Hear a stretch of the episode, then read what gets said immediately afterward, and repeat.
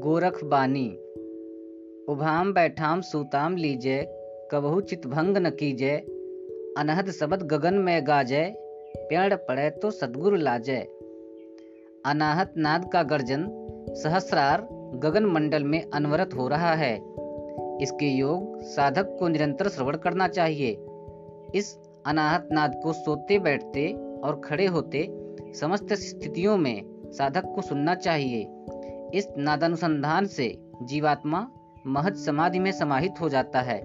यह सहस्रार में द्रवित अमृत का पान करता है तथा उसका वीर रस योगाग्नि में पक जाता है और शरीर स्थिर रहता है।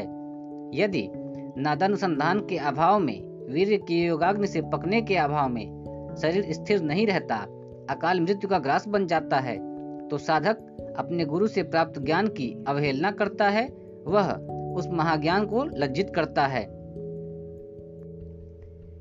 एकलो वीर, दूसरो धीर, तीसरो सटपट, चौथो उपाध, दस पंच तहा बाद विवाद। अर्थात, वह साधक वीरात्मा है जो एकांत में निवास कर जन संपर्क से सर्वथा अप्रभावित और दूर रहकर योगाभ्यास करता है। वह साधक धीर है जो अपने साथ में एक सहायक भी रखता है और उसकी उपस्थिति में, अपनी साधना में किसी भी तरह का विघ्न नहीं आने देता। जब साधक के संपर्क में दो व्यक्ति आ जाते हैं, तब तीन की संगति से परस्पर कलह आरंभ हो जाता है और साधन में विघ्न पड़ता है।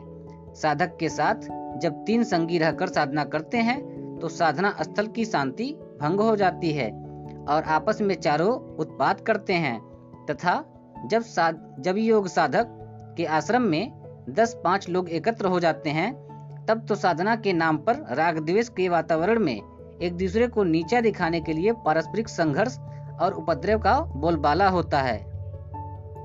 यही हमारी गोरखवाणी थी, जिसके माध्यम से साधक की साधुता का वर्णन किया गया है। धन्यवाद।